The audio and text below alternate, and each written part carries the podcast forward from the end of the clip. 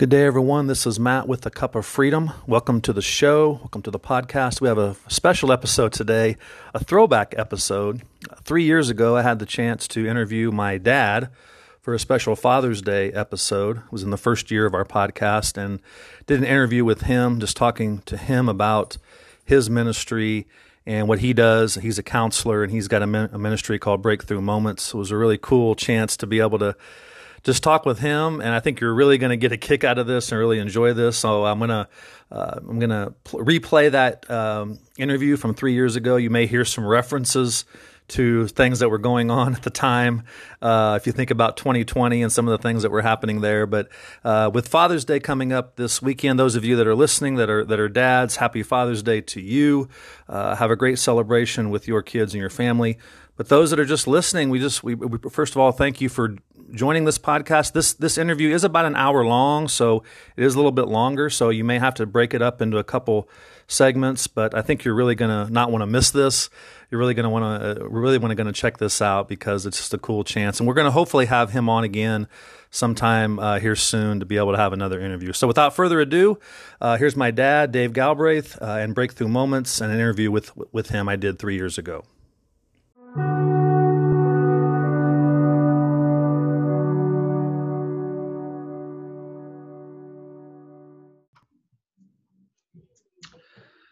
Well, welcome everyone to A Cup of Freedom. This is Matt Galbraith, and I'm really excited today to be talking with my dad, Dave Galbraith. glad to be able to talk to him for Father's Day. And uh, Dad, welcome to the show. Well, thanks. A daunting experience for sure. And we've got our Cardinal shirts on, so we're ready to go. Yeah there. We're big, huge Cardinal fans, and so that's that's good. And I've got my Cardinal mug of coffee. So I know I'm in my office here where there's Cardinals pictures everywhere, pictures of our family trips to St. Louis and all those things. So this is pretty well Cardinals everywhere over here. Well, let me ask you about coffee first, because I know you we're recording this in the afternoon. You've probably already had two or three cups. You're I know you're a big coffee drinker, so yeah. Tell everybody about that. What kind of coffee do you like? What do you like in it? All that kind of stuff. Oh, I'm usually black coffee. Uh, every once in a while, I'll put a little hazelnut in it in the afternoon if I drink one. But I try to drink less coffee. Uh, my doctors tell me I should, uh, but I'm not willing to to not drink it. It's a big part of my culture here. So um, we like. Um, generally, you know, we just put a Keurig on anymore. We don't do cup, we don't do pots of coffee anymore. We do cups of coffee. So we'll do different kinds, and uh, usually it's I like stronger, full-bodied coffees.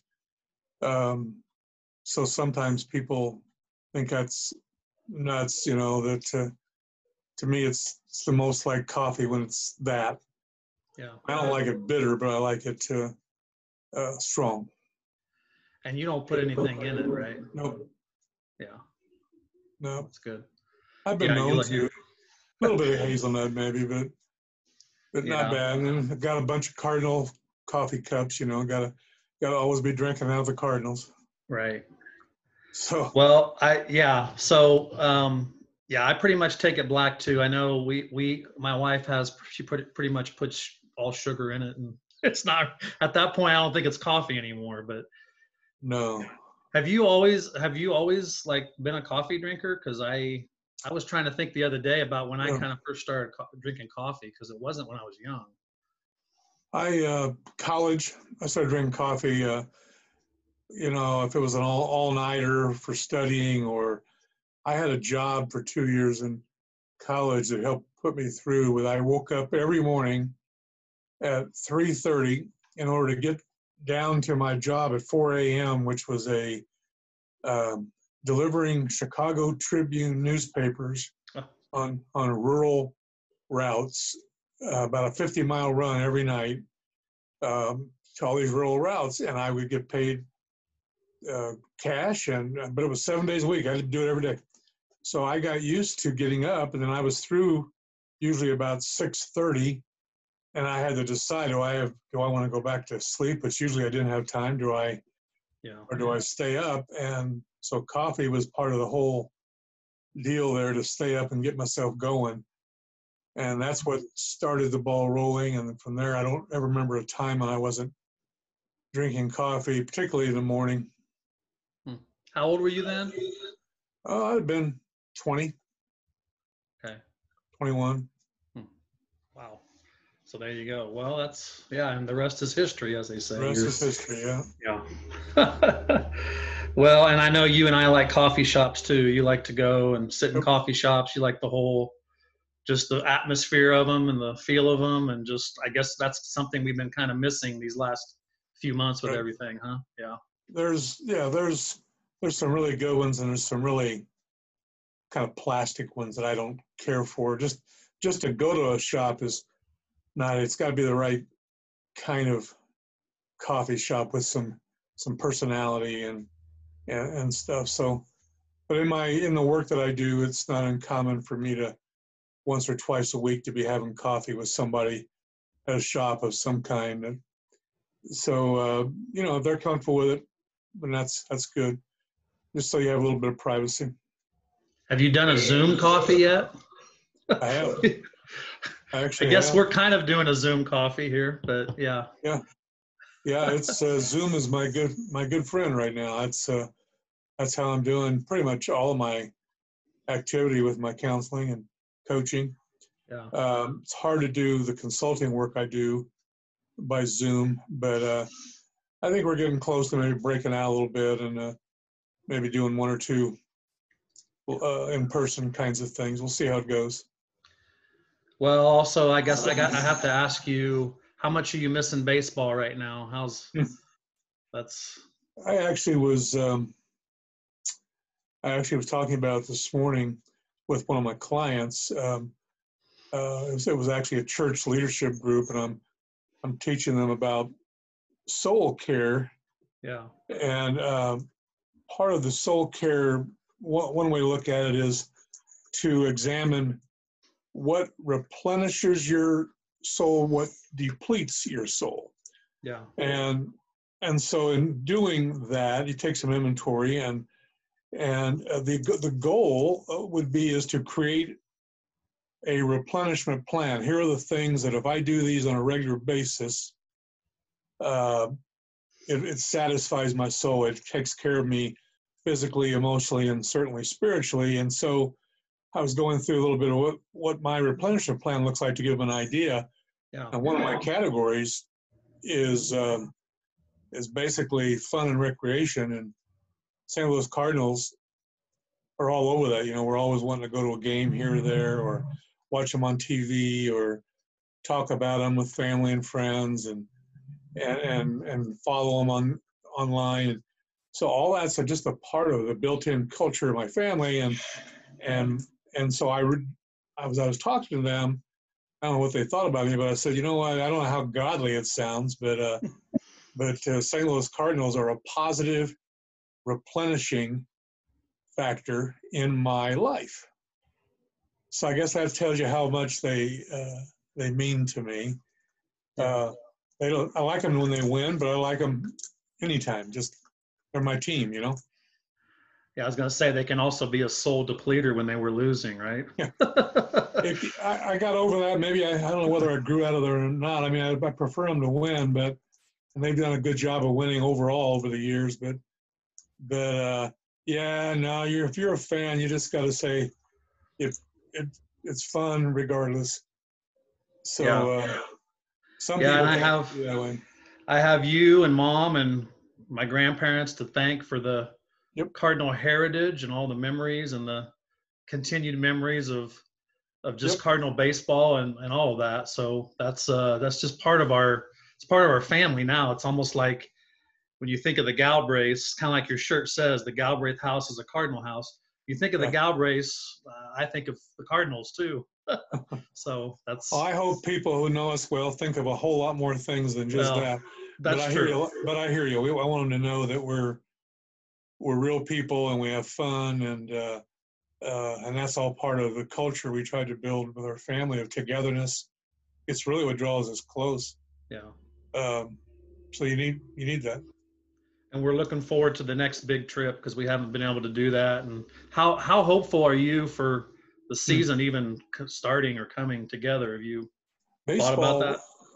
Professional baseball seems to be the hardest of all the pro sports right now. I I don't know whether it's the players union or what, but I about the time I feel like it's getting close, something will happen and they start arguing again. It's almost always about money, and if anything is a joy robber, it's that, right? It's, That's that, yeah. These owners are losing tons of money, so I, I don't know what they're going to come up with, but I still believe that we'll have a couple months of baseball, and they'll probably try to force as much baseball into those two or three months as they can, and I hope they do. Yeah, yeah, because I'm kind of getting tired of watching some of the old games. I've been watching a few of those, yeah. so they're still good, but I'm ready for some new baseball. Yep. Well, uh, so I threw you a few off-speed pitches there. Now I want to get into oh. some. I want to get into some harder, harder, uh, harder stuff here. So just, I guess, tell tell everybody a little bit about BTM Breakthrough Moments and what you do. I know you mentioned a little bit of it already, but maybe tell us a little bit about breakthrough moments and what that is and what you do through there. Okay. Uh, breakthrough moments is what I've been doing now for five years. So I've, I finally figured out what I wanted to do when I grew up, uh, when I got to my 60s. Uh, never too so, late. Never too late. Um, it's a, uh, a 501c3 not for profit uh, ministry so we don't make any bones about that. Uh, and it's really designed to do, do two things. There's, there's certainly counseling, coaching, and consulting buckets within, uh, within the ministry. So each of those have a particular path that I do depending on who I'm working with. I work with a lot of business owners, particularly uh, men and women who are trying to uh, um, honor God with their businesses and for business to mean more, to matter more than just uh, profit and loss and uh, those kind of things. And so, um, uh, so that because of my background, that seemed like a really particularly good fit. I know that world and uh, pretty well. So, so the real fast story was grew up uh, for 20 years uh, in the retail apparel department store business. And uh, that eventually brought us to Texas 27 years ago, I think it is now. Wow. Um, and so I was, I was a, a, regional manager and then director of stores eventually for a, for a group of off-price department stores. And so we did that for um, a while until I, uh, one of my claims to fame is I helped take them out of business. So business was changing, and, and all those things were uh, were factors, and so uh, many many people like us uh, were getting um, overrun by some of the giant corporate people in America. And so we were just a regional company uh, coming out of San Antonio, and so we ended up uh, I downsized that and actually reorged that company twice, and eventually reorged myself out of a job. And at that point, I had to decide whether we're going to stay in San Antonio. We had family and kids, and starting to have grandkids, and so we we loved it here. And so uh, I went into into uh, entrepreneurial kinds of business, uh, doing something entirely different uh, back in the mid '90s, uh, and uh, you know, business called Awesome Speakers, which was a national speakers bureau. Yep. So I used to love helping uh, put uh, conventions and uh, special events together and and um, training seminars and all the stuff you do in larger business. And so I I thought I'd like to do it on the other side of the desk now and help others do that. And so we we became brokers for speakers and entertainers and trainers and those kind of people. And it was a, it was a really cool little business. There was just six of us there, so I went from managing a couple thousand people to managing six. Hmm. So uh, I liked it. Yeah. Stop put stop putting my tie on and, and just we worked a lot online and by phone all over the country and and and so that's what we began to do and that was my chance to uh, stay in San Antonio and work with a, a Christian friend of mine. Uh, that's a partnership there. Um, but during that time is when God began to speak to my heart uh, about, hey, Dave, time's a waste, and if you're ever going to do anything um, in a more specific, more focused way related to ministry, um, let's be thinking about it. And so that that thread in my thoughts and conversation and prayers was going on for several years, and um, and finally, uh, actually was able to sell off my my side of the partnership in 2004 and do something I thought I would never do. But my pastor had actually come to me and said, "Hey, have you ever considered?" And when I told him, "Hey, I pretty much consider every day," talking to God, I just don't know what it would look like. He said, "Well, let me give you some ideas on what it could look like." And he began to talk to me about coming on the church staff. So uh, over a period of a year, we prayed and talked and eventually made the decision. And so I went to work um, initially on special events and then uh, uh, evangelism emphasis in my work. And eventually um, went into what was a, um, a, particularly narrow, but I think focused uh, sweet spot for me, which was uh, care ministries and uh, recovery ministries. And then I did um, primarily biblical, biblical counseling under the auspices of, of the church so uh, I was on that staff for 12 years. So just just a lot of time investment there. It was it was a great uh, experience uh, there doing something entirely different. And uh, it was again during toward the end of that particular run where God began to talk to me about tightening up even further and uh, doing some of the things that uh, I think had had become both by what I was realizing and what other people were speaking into me, was this this narrow uh, sweet spot area where where I was best, most effective, and best equipped.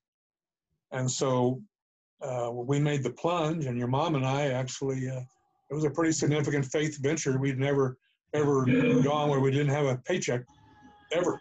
Right. And um, as much as it was a faith uh, thing for me, um, um, I didn't know what to expect, what to look like, and we knew we were going to have to uh, walk down some paths we never had before. So that was five years ago now, and Breakthrough Moments has um, has sustained itself well. God has provided for us wonderfully.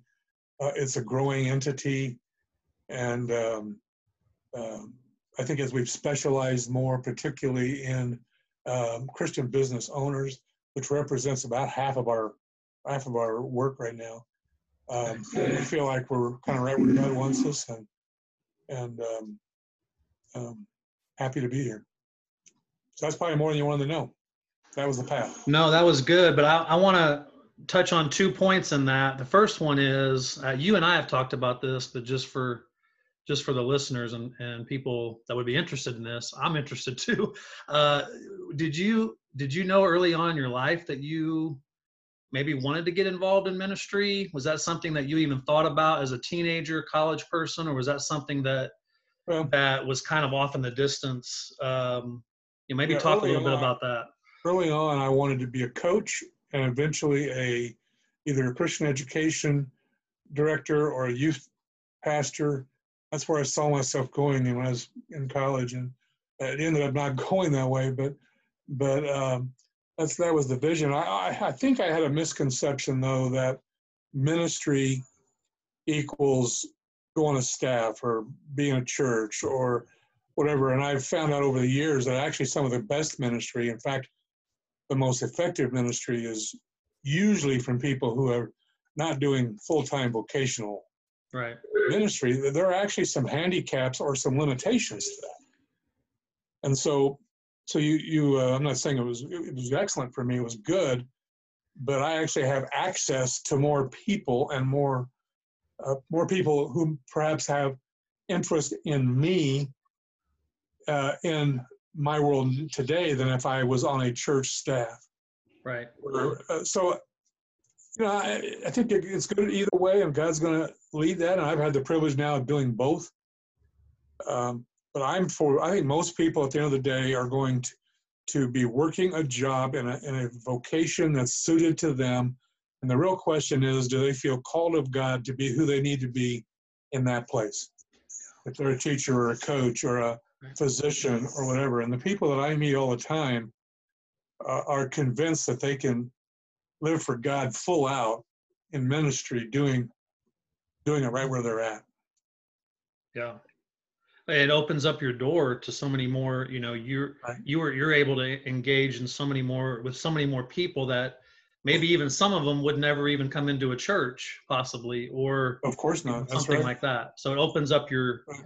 door and then the second thing i wanted to kind of touch with your story was uh, before you came on staff you were actually doing some marriage uh, counseling i mean not counseling but well counseling i guess and some marriage uh, workshops and things like right. that so was that initially was that kind of what got you in the door with with being uh, being on staff yeah. or Sure, there was some exposure there, uh, and I was kind of doing what I was telling you earlier. There, there. Uh, so I have a job. I'm doing these other things, but I want to serve my church. I want to serve God. I want to find some unique places that fit me well. And so, uh, your mom and I, more and more, began to realize that our story was was um, was well equipped and well fitted to help others on marriage issues, and we had a desire to do that.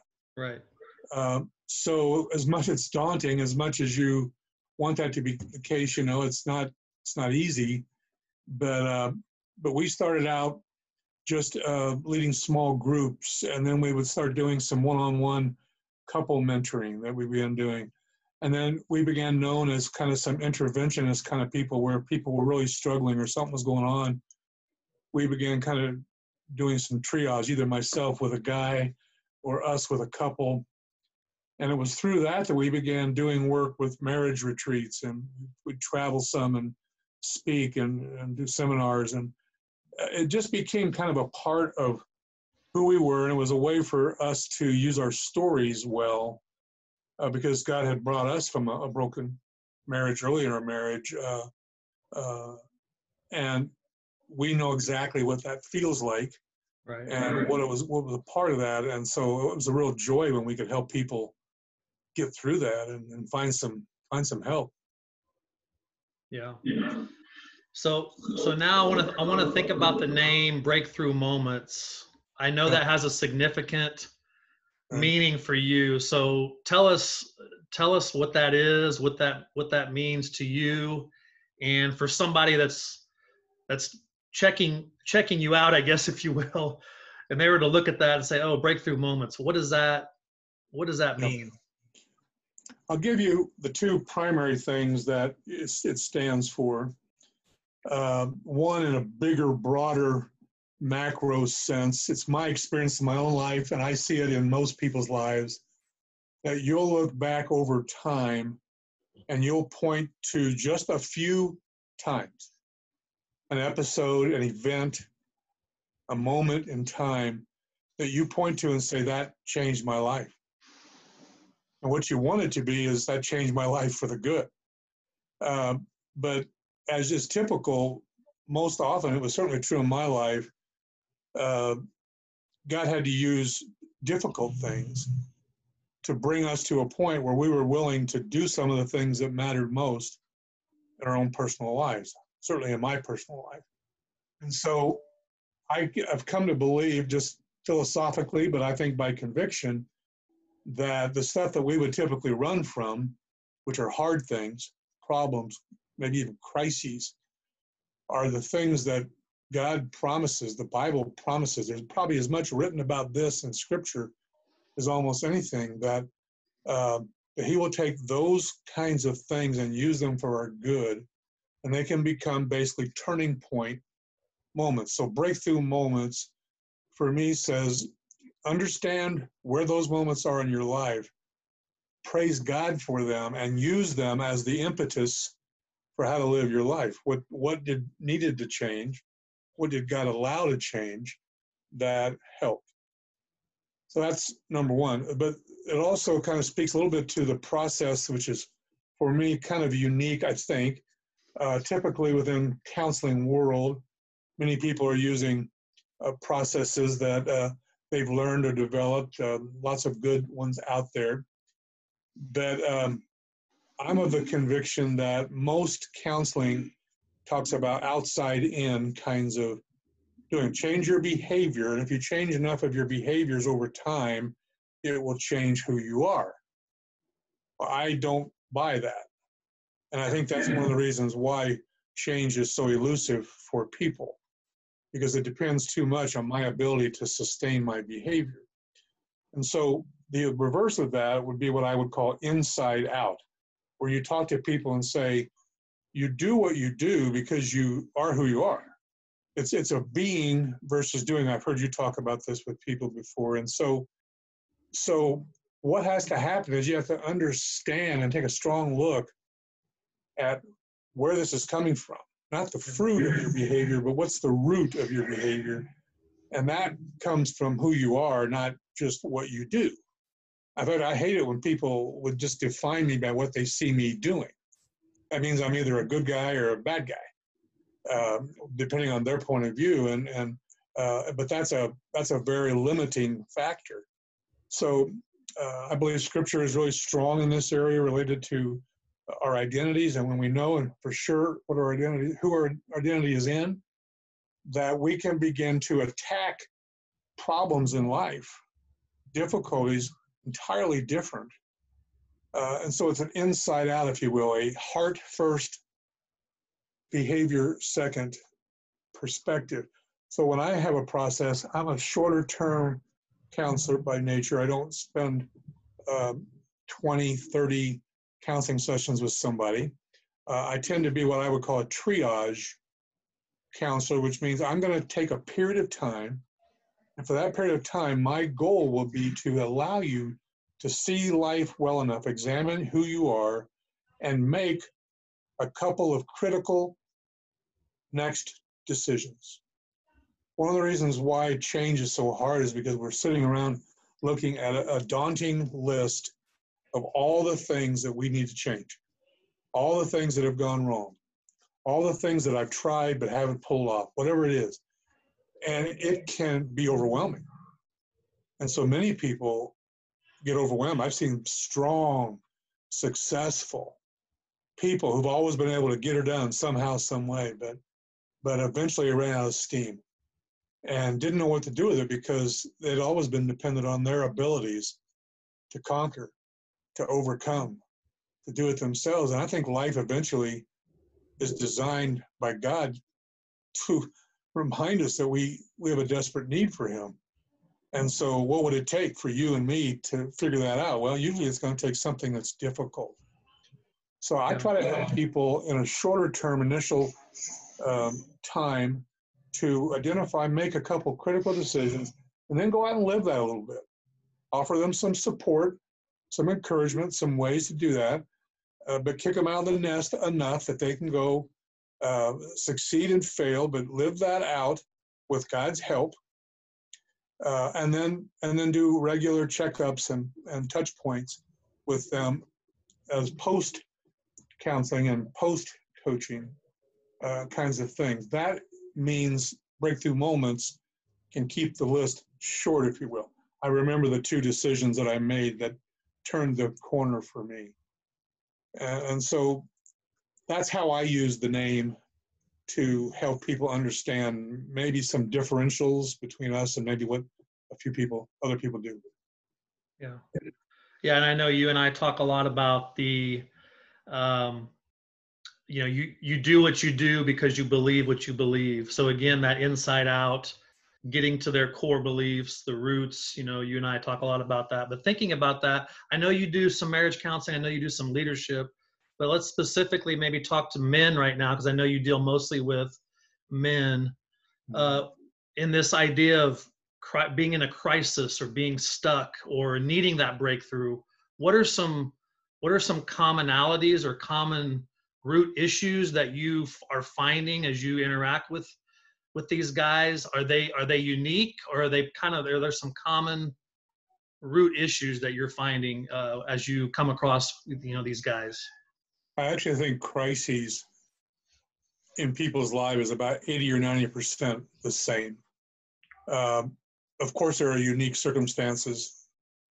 Maybe even times there's some unique uh, cause, um, maybe choice of behaviors, maybe addictive qualities in a person, whatever those things are, uh, maybe have some intricacies that are uh, unique, but it's only because the 80 or 90 percent of what got them there is what all of us are up against.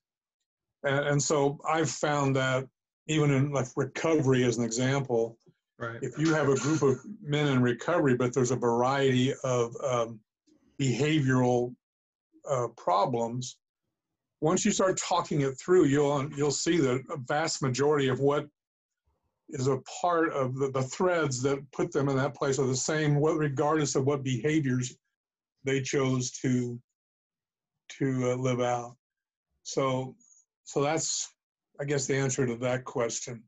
There's lots of commonality, though. Um, I, I don't know if I could make a complete list, but speaking of men, uh, I think the first one's what I already mentioned: um, independent, independence and pride.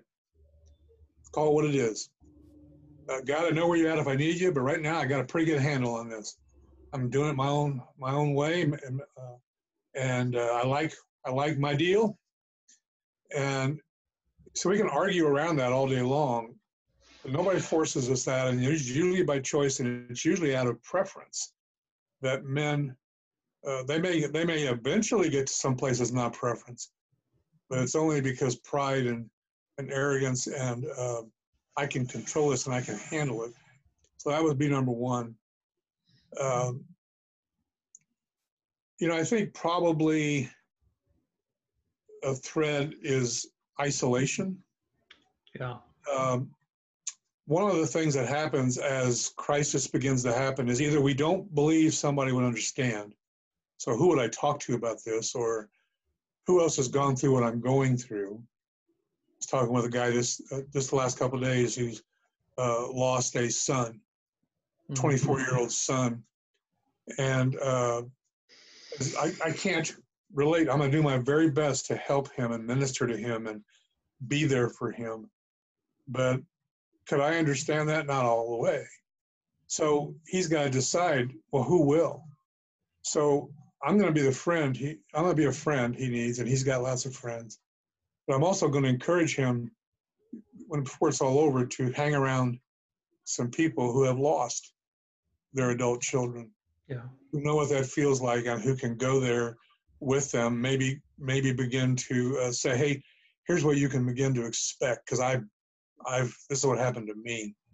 And I think that's the the community aspect of helping people, but they're isolated because they don't believe people will understand, or they're isolated because they don't think they want people to know.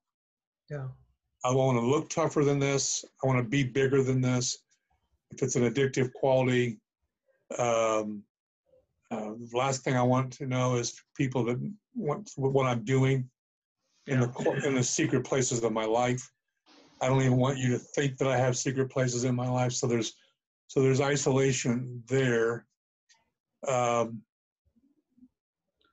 what about discontentment, Dad? I know you and I have talked a lot about this idea of discontentment, um, that something or someone hasn't come through for somebody.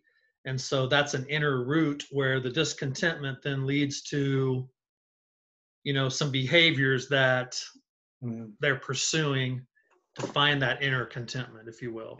Is that sure. would that be also another root issue that you're? Oh, sure. And, and discontentment is a is a strong spiritual soul soulical experience. You may not initially be able to put your finger on what you're discontented with. It may even be a subconscious or unconscious reactive thing that's going on. Something's going on that's disappointed you or discouraged you or wasn't your plan or whatever.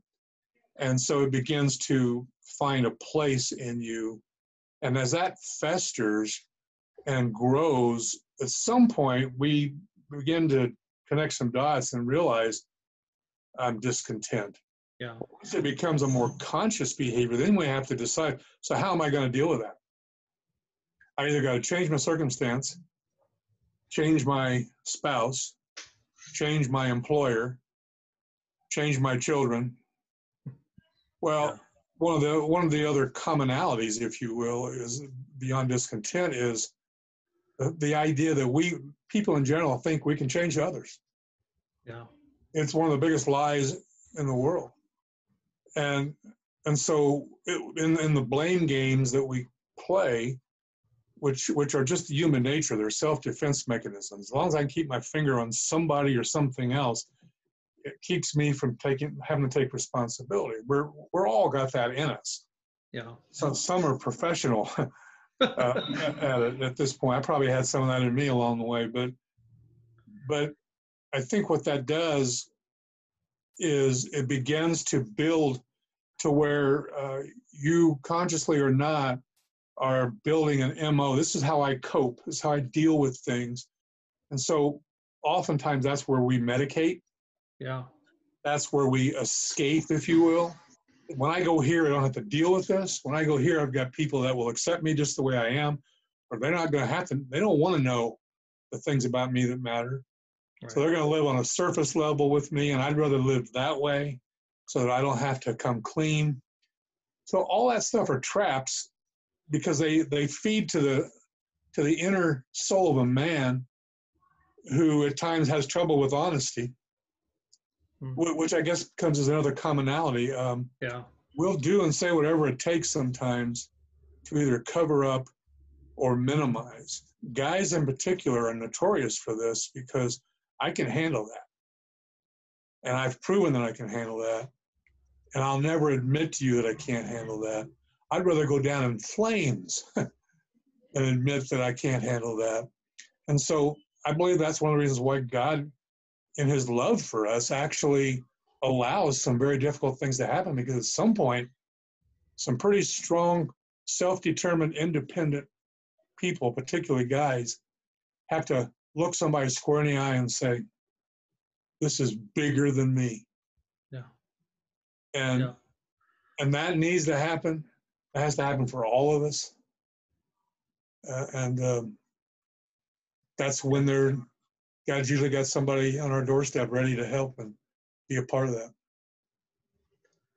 Yeah, I talk a lot with my with guys about just getting honest with the situation, getting yeah. you know, facing the honesty of the fact that they really are powerless to yeah. to fix it or change it. There's they've got to there's got to be this self-awareness of honesty of dealing with the situation they've got themselves in. So right. I want to, you know, with with with our ministry of freedom for you, we're dealing with the behavior of sexual yeah. you know, struggles and addiction. So I want to kind of connect the dots here for just a few minutes with what your with what with your work and what what connection is there with people that you're working with and then also you know this inside out transformation that you're looking for but then also the sexual struggles that that a lot of people are dealing with how how does that come across in your in in your work yeah. Uh, purity issues probably in 75 plus percent of all the marriages that I see breaking up. Uh, and I think there's plenty of documentation of that out there. Uh, and it could be a husband or a wife or both. So whether it's purity, meaning just infidelity and un- unfaithfulness and those kind of things, which is a core uh, purity issue, um, or whether it's simply other things that have snuck in that have begun to tear down or break down the culture of a relationship. You sometimes that may only be happening with one of the two spouses, typically more often with the man. And yeah. so those yes. things are the are things that that are are everywhere. Uh, I I saw you know the statistics better than I, but uh, uh, if these statistics are true, then I, then it says that between 60 and 70 percent of every man that I personally talk with, and these are Christians, non-Christians, a variety of people, 60 to 70 percent of them have been experiencing pornography, as an example, uh, at least one time in the last week not the last month, not the last year. And that's just the ones that will admit to it and be honest. That's just the ones that admit. Who knows what the numbers are? yeah. But I I I know this to be true because eventually people give me permission to ask any and all the questions I need to ask. And so when life is breaking and they finally are willing to look somebody and say, "Yeah, it's a problem for me," then um, oftentimes it's the first time in their life they've been willing uh, to recognize, if you will, what what's at stake here and how big this thing is. So that's something I, that I just have more and more. I've just become aware of it, and I don't I don't I don't want to assume that on anybody. It's not hundred percent, but it's a high percentage, and so I need to be asking questions to determine what that looks like in a man's life. Um, but there's a, the other part I was talking about this independent pride aspect. Men in general, I have found, have taken on this. I have rights. I'm a man. Every don't men just, hey, we're men. We men do this kind of stuff. Uh, it comes with the territory. So it's a lie it's one of the bigger lies. And yet, when you're scrambling to make sense of anything, you'll you'll believe just about anything sometimes. And so I hear a lot of that in my in my um, counseling and coaching work. And so we try to get there as soon as possible to determine what, in fact, are some of the lies that have crept in. And, and uh, I believe that's one of the biggest things I can do. I believe you can do in the work that we do is um, listen intently to people to discern and identify obvious lies they are believing. Come against those lies with truth. Uh, I believe truth is anchored in Scripture. Yeah. I think it's the most real world, practical, helpful place to go in the world. And it doesn't give pie in the sky, easy spiritual pills to swallow. Yep. It talks about real life and what happens. It knows what it means when people try to do it themselves, and it talks about that. So I just have come to believe over time that I'm going to start and finish with that as my primary source of truth. Some guys are ready and waiting to identify that as part of our process. Some guys are not. Some guys might walk away from that and say, hey, uh, I actually, for people who work with me, I say, hey, look, you don't have to agree with everything I'm saying. You do have to understand that if you work with me, uh, you're going to be working with somebody who uses the Bible as a primary source of truth. And so, if you sign this paper, you're going to you're going to say, I I understand that, I want that, I invite that, and whether they even know what they're going to get, I want them to at least acknowledge that.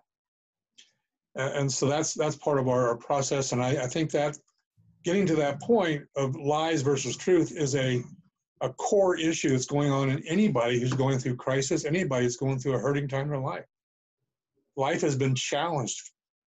And the answers that they have had previously are no longer working.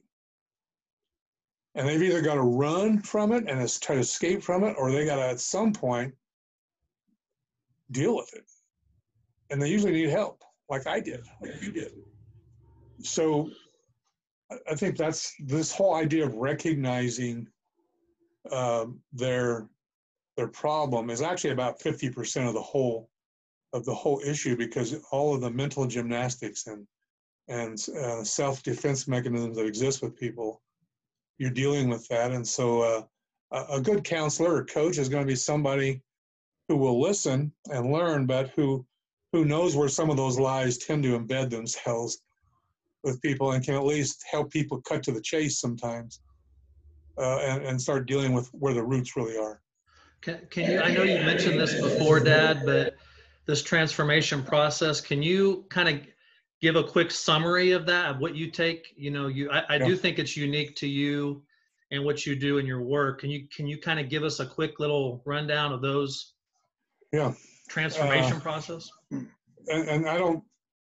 This is not gospel in the sense that there's there's different ways to approach this, but I think these are elements that I know are true that need to have to be a part of of change. And I, I I qualify change by saying lasting change. Yeah. And I qualify lasting change by saying transformation. Right.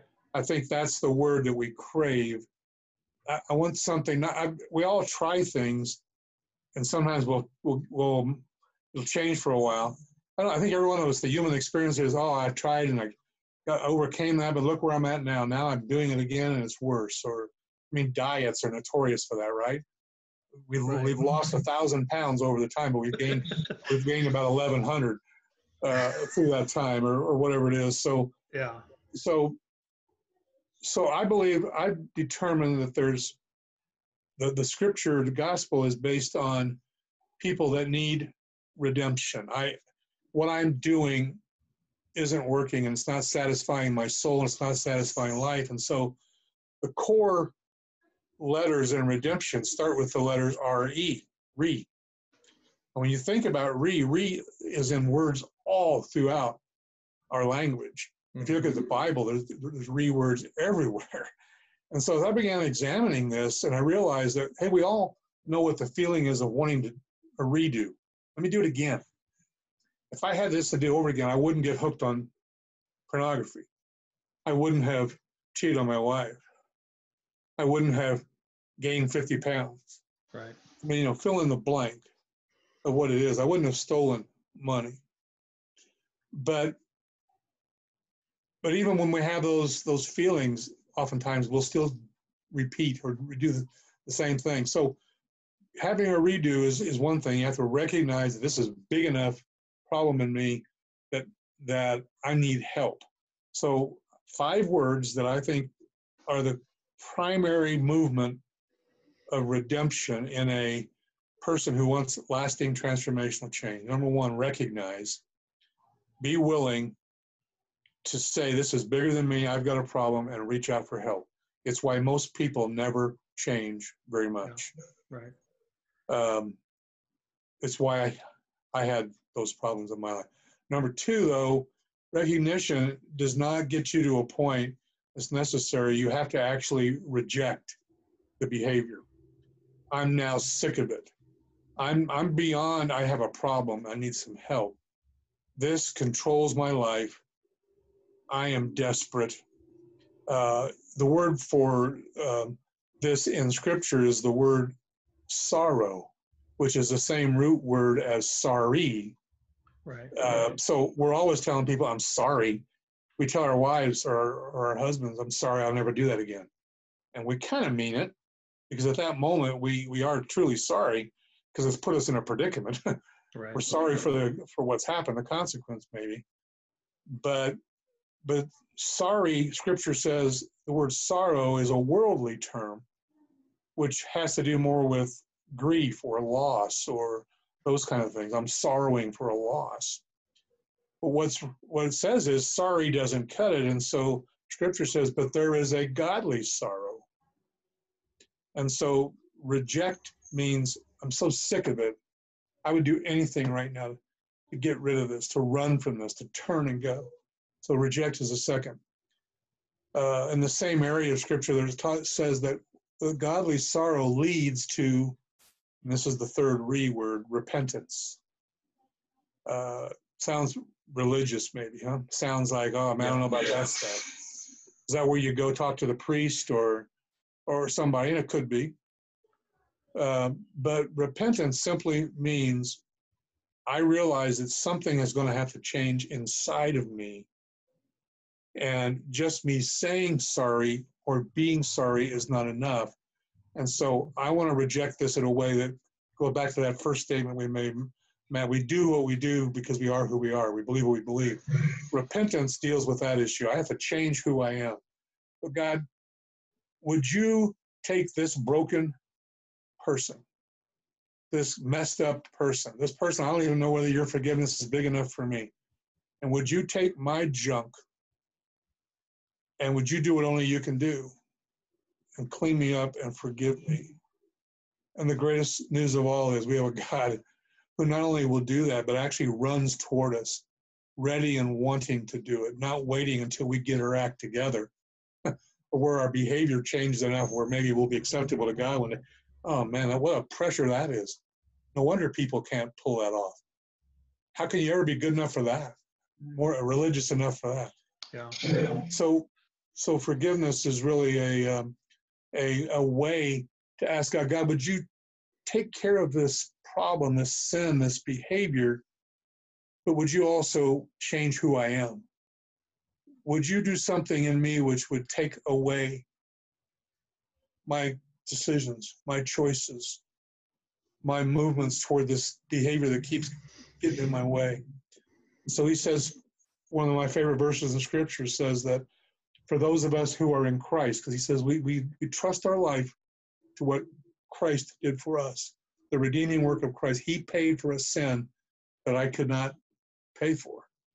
And when he did that, it takes a faith just big enough for me to say, I'm willing to accept the free gift of grace that you give me to say, You'll do that for me.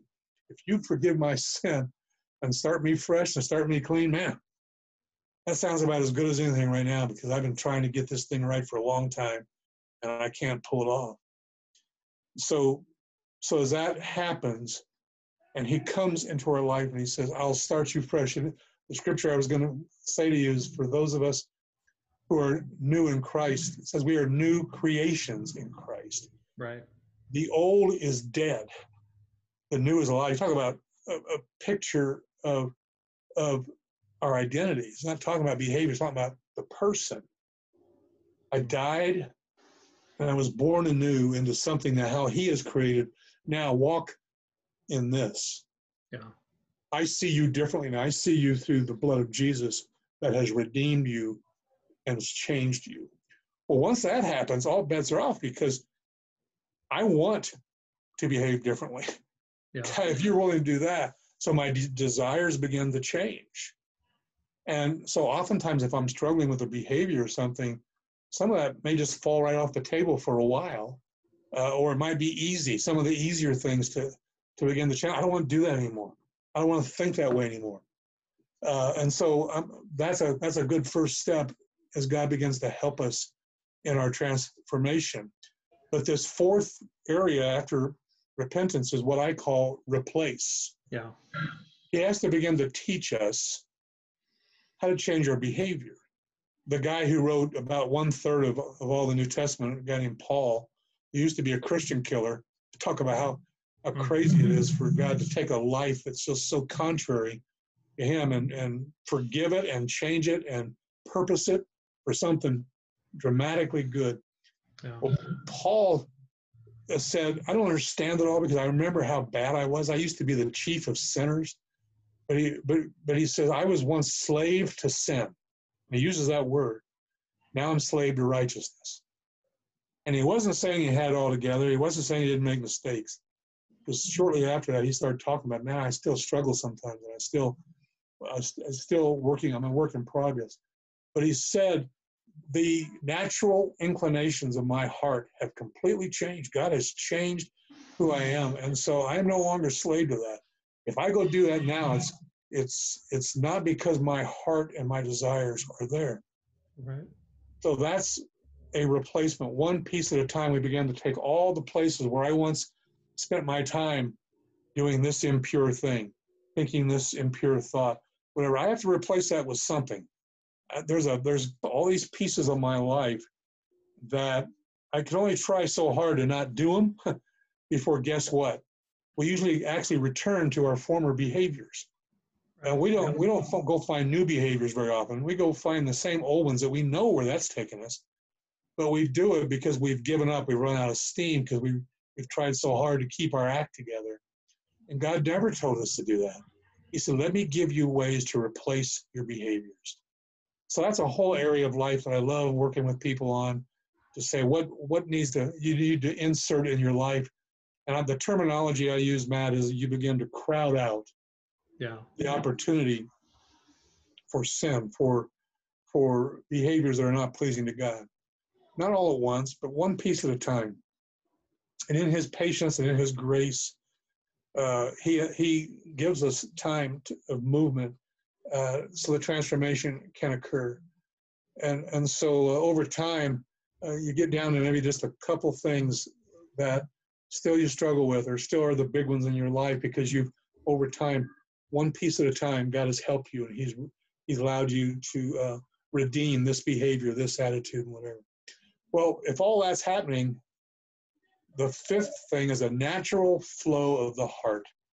When we know that God has done work in our heart, when we have, are gaining confidence that I couldn't have done this, but God has helped me do this.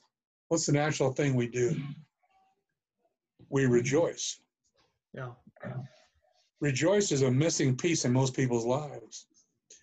Uh, if you're struggling in your life, if life has been crummy for a long time, if you've had this behavior or this habit or this crisis, whatever, for a long time, you don't even know how to rejoice. Rejoice come, becomes some fake place where we escape for little brief snippets of life and not think about something. That's not rejoicing. Rejoicing means out of a thankful heart. The, the core word of rejoice is the word joy. And scripture, throughout scriptures, uses the, the phrase, the joy of the Lord is my strength.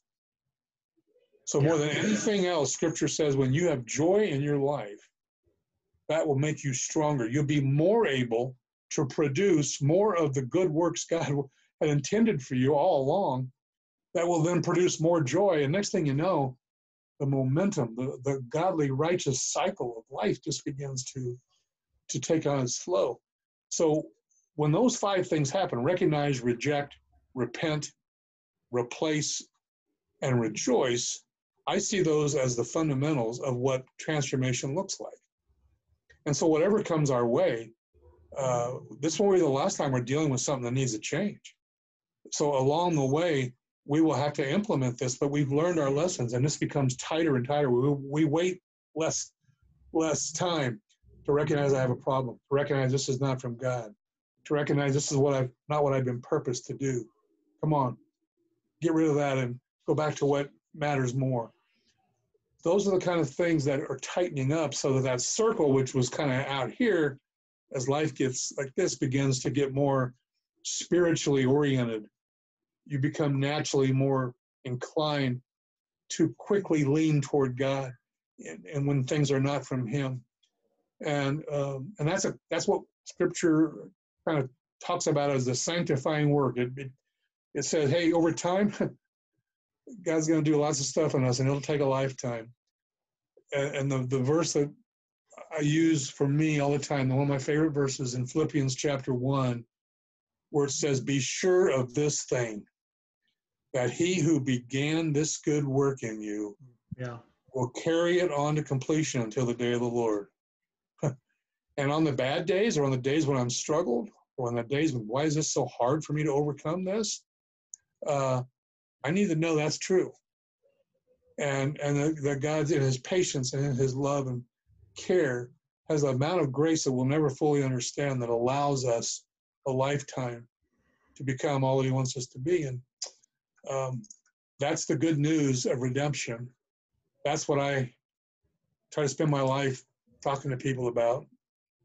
Every time I tell them somebody else, I'm looking in the mirror and telling me of what God has done in my life because I was a broken mess and he had to do that in my life. So um, yeah, I told you more than you want to know, but those are the kind of the five. I call yeah. them re. Um, right. And and um, it makes sense to me. It's a tool I can use for me, myself, and for the people I try to help. And some a lot of people are telling me it kind of makes sense for them that it, that it's authentic to Scripture, and it's um, it's understandable.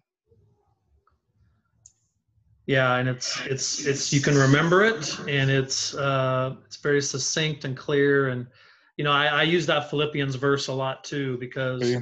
you and I are dealing with people who are losing hope to some degree. Yeah.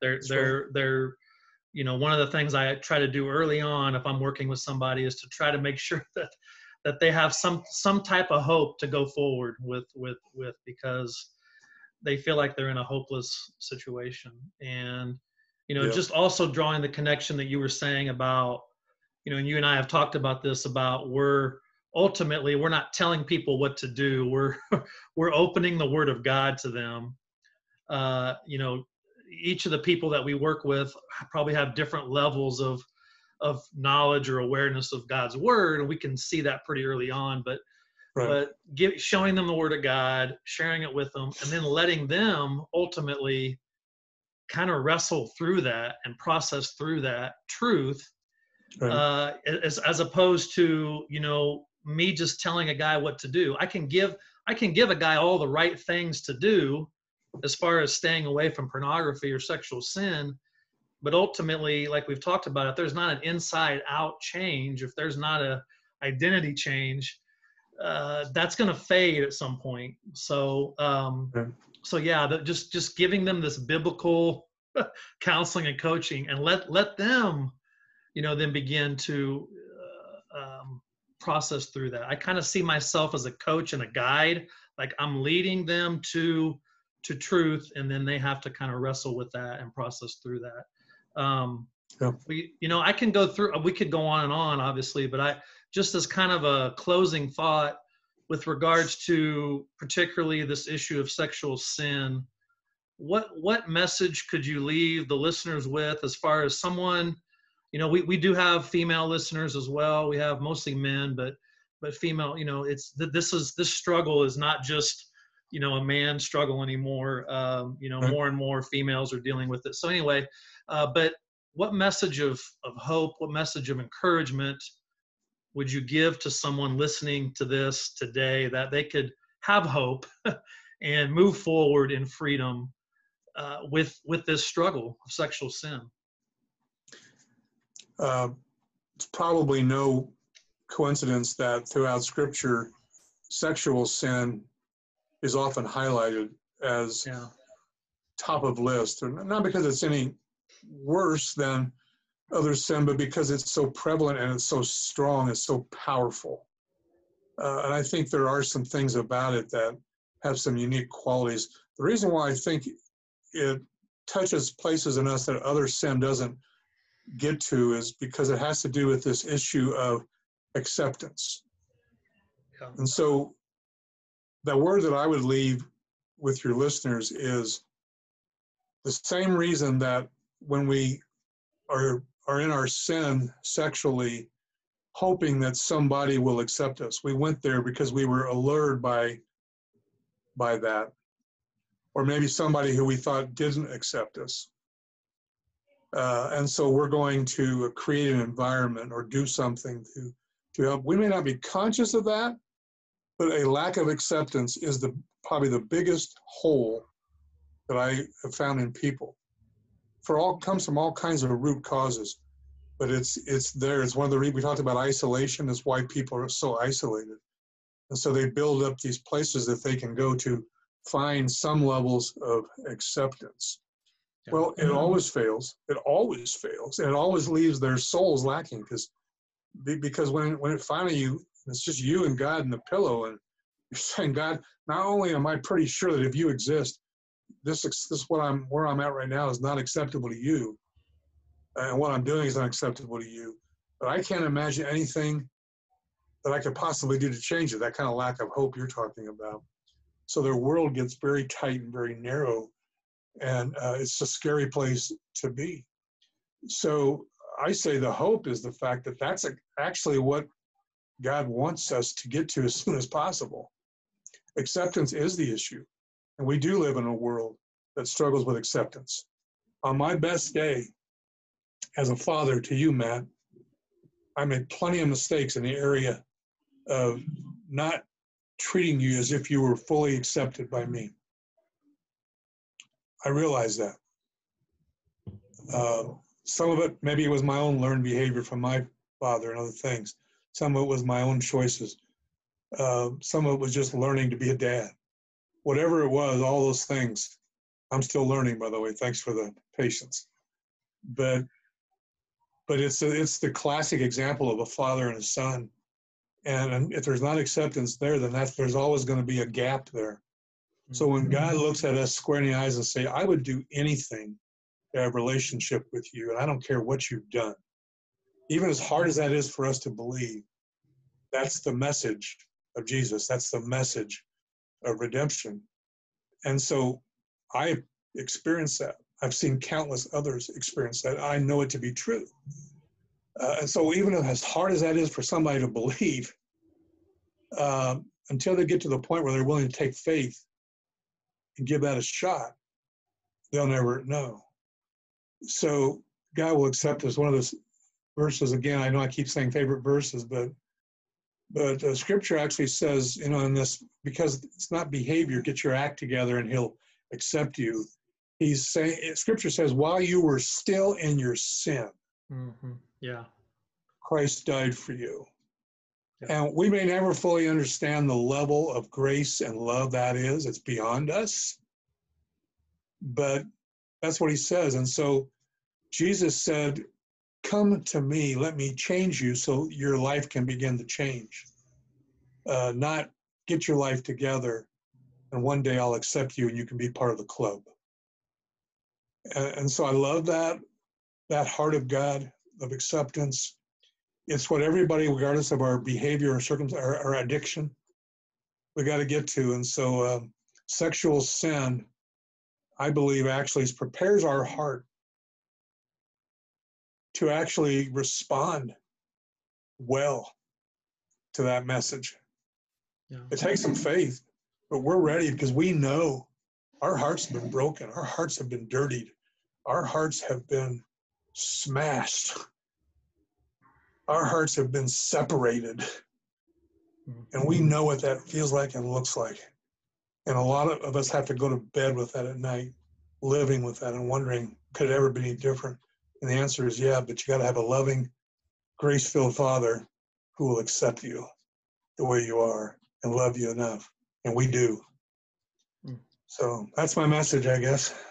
Yeah that and that you you you pretty much nailed it for me too because that's that was the core root issue for me and just dealing with you know pornography and going to it for acceptance and and and it you know providing that in a fake way in a false way but yet that was really that root core issue that that I think so many are struggling with and dealing with and just looking for to know that God fully accepts them you know, like you said, they don't have to clean themselves up. There's not this jumping through a bunch of hoops. While you were still sinners, Christ died for you. So, um, well, again, Dad, thanks for for this. I have a few little fun questions here in a minute, but I want to, you know, say thank you. And actually, you know, uh, if I want to have you come back at some point because this whole idea of soul care that you talk about, I want to do a whole episode on that because I think it would be really good for our listeners, probably for your listener,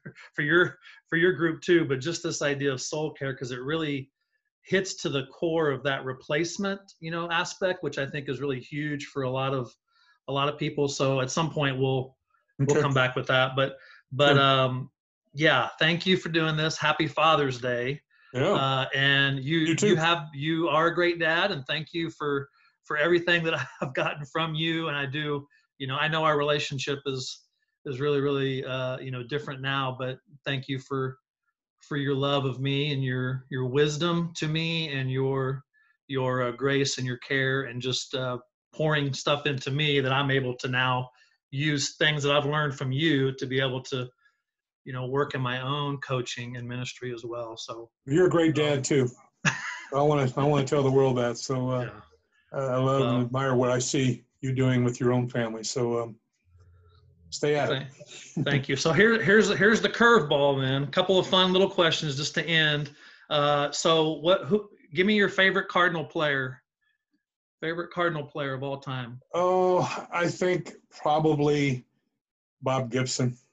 Mm, interesting. Okay, I wouldn't have guessed that. Is that right? I got a three or four, but right now it's Adam Wainwright. I got to okay. mention him. He loves Jesus, and he's just a world class yeah. athlete, and uh, he's doing crazy things all over the world to, to help people. I, I, love that guy. I love Pujols. Some of these guys that give a lot yeah. of their money away. Uh, you know, yeah. that's what. I want to see. Yeah, I, I, have to say Ozzie Smith only because that's who that's the first player that I really kind of attached myself to growing up, and really he was like the star star of the team, and he I just. I have probably more memories of Ozzie than I do any other any other player. So that's kind of my. I could say a whole lot too. Uh, and then, what about your favorite Cardinal memory? Mm. Like if one stood out, what would what would you say? Well, this this may surprise you, but uh, we were down in St. Louis um, a couple years ago, and we were it was before the game, and uh, Cardinal players were uh, uh, coming and signing a few autographs, just a few of them. A lot of them don't do it, but uh, and we had uh, some grandkids there. I think you were there too. Yeah. Uh, but my oldest granddaughter, Jordan, yeah. uh, who's a Cardinal fan, who had all of her Cardinal gear on, and she had an Adam Wainwright uh, jersey on, Yeah. and she was up as close as she could get, but I didn't know whether she was going to get his autograph or not. And somehow, not only did she get close enough, but he pointed to her because he saw the jersey, and he brought her close. So she was leaning over the side rails. She turned her shirt, and on the back of that shirt, of her of his actual jersey, he signed his name and put a scripture verse on there. Hmm. It just blew me away, and I said, "Man, I couldn't have wished for anything more for Jordan than I than what I saw there. He's just a man, and we can't we can't elevate fame over that. But I know the I know that guy's heart. I know what he represents, and that picture. I'm looking at it right now because right here in my office Huh. there is a picture of Jordan with her shirt on, and with in the back you can see Wainwright signing it. I was there, and it's a very cool memory. I, it, it got me thinking. w- w- Back in the days of Bob Gibson, were you able to get that close? Were you ever able to get that close to him, to some of those guys? Not him, I wasn't. Uh, We were. They, they always had a few, and there were some guys that uh, that um, made themselves more available than others. He he typically did not. He kind of had a little edge to him, a little chip on his shoulder, Yeah. a little mean streak. Not in a bad way, but I mean, he just he wasn't a real personable guy. Yeah. So I wish I could have, but uh, you know, Yeah. Well, I two I, the the first memory for me that jumps out obviously is Ozzie Smith's home run in Game Five. Go crazy, yeah. folks! That you know, uh, but I think if I think about 2011 and the David Yeah. Freese game, that's probably probably elevate a little bit more because we ended up winning the championship as opposed to 85. We we lost in the World Series, uh, it- you know, to the Royals, but I think the those two, as far as game memories, probably, you know, stand out. I agree with you on that one. 2011, yeah, and Yeah. and and then I don't know if you saw it or not, but then last night all these memories started flooding back because then they showed uh, they had a documentary on ESPN, the the '98 uh, home run chase with McGwire and all Yeah. that brought back a lot of. That's probably I- a big memory too. yeah, I'm gonna have to see that. I haven't seen it yet. Yeah, it's really good. Check that out. So anyway, all right. Well, I'm gonna I'm gonna we're gonna wrap this up. Thanks for doing Thanks. this, Dad. Love you. Thanks for sharing Love the you. cup today. Go Cardinals and go, go apologize Cards. to all those Cub fans out there, but you're gonna have to just put up with it. We're we're we're we're gonna celebrate our team. So that's right. All right. Thanks. Dad. Bye.